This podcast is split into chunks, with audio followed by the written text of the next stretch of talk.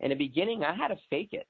I'll be honest with you, I had to fake it. You know, by the time I got to Access, it was like I had been kicked in the nuts. You know what I mean? It was like my wife had committed suicide. I was sort, you know, I was a great chiropractor, but was making a mediocre living, and a lot of chiropractors in my particular area, so the market was saturated.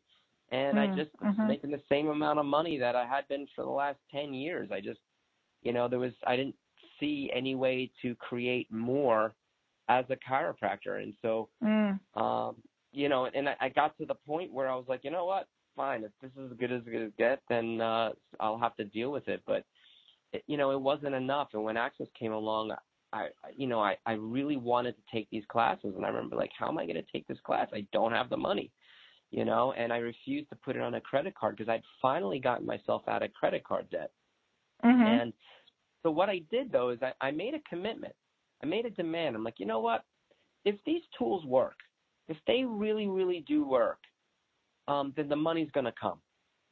And so what I would do is I would do what I could afford at the time. I would buy um, a workbook like the How to Become Money workbook, and then I bought another book called um, Money's Not the Problem You Are.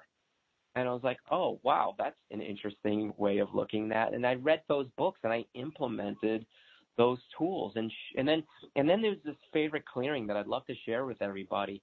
Our question is it it went like this. It went, what physical actualization of the financial reality beyond this reality am I now capable of generating, creating, and instituting? And and then I would run the access clearing statement. I don't know if you guys go over that here.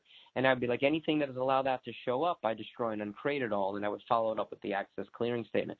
And then and I would run that every time I'd be like, I can't afford it. I can't afford it. I don't have the money. I would say, what actualization? What physical actualization the financial reality?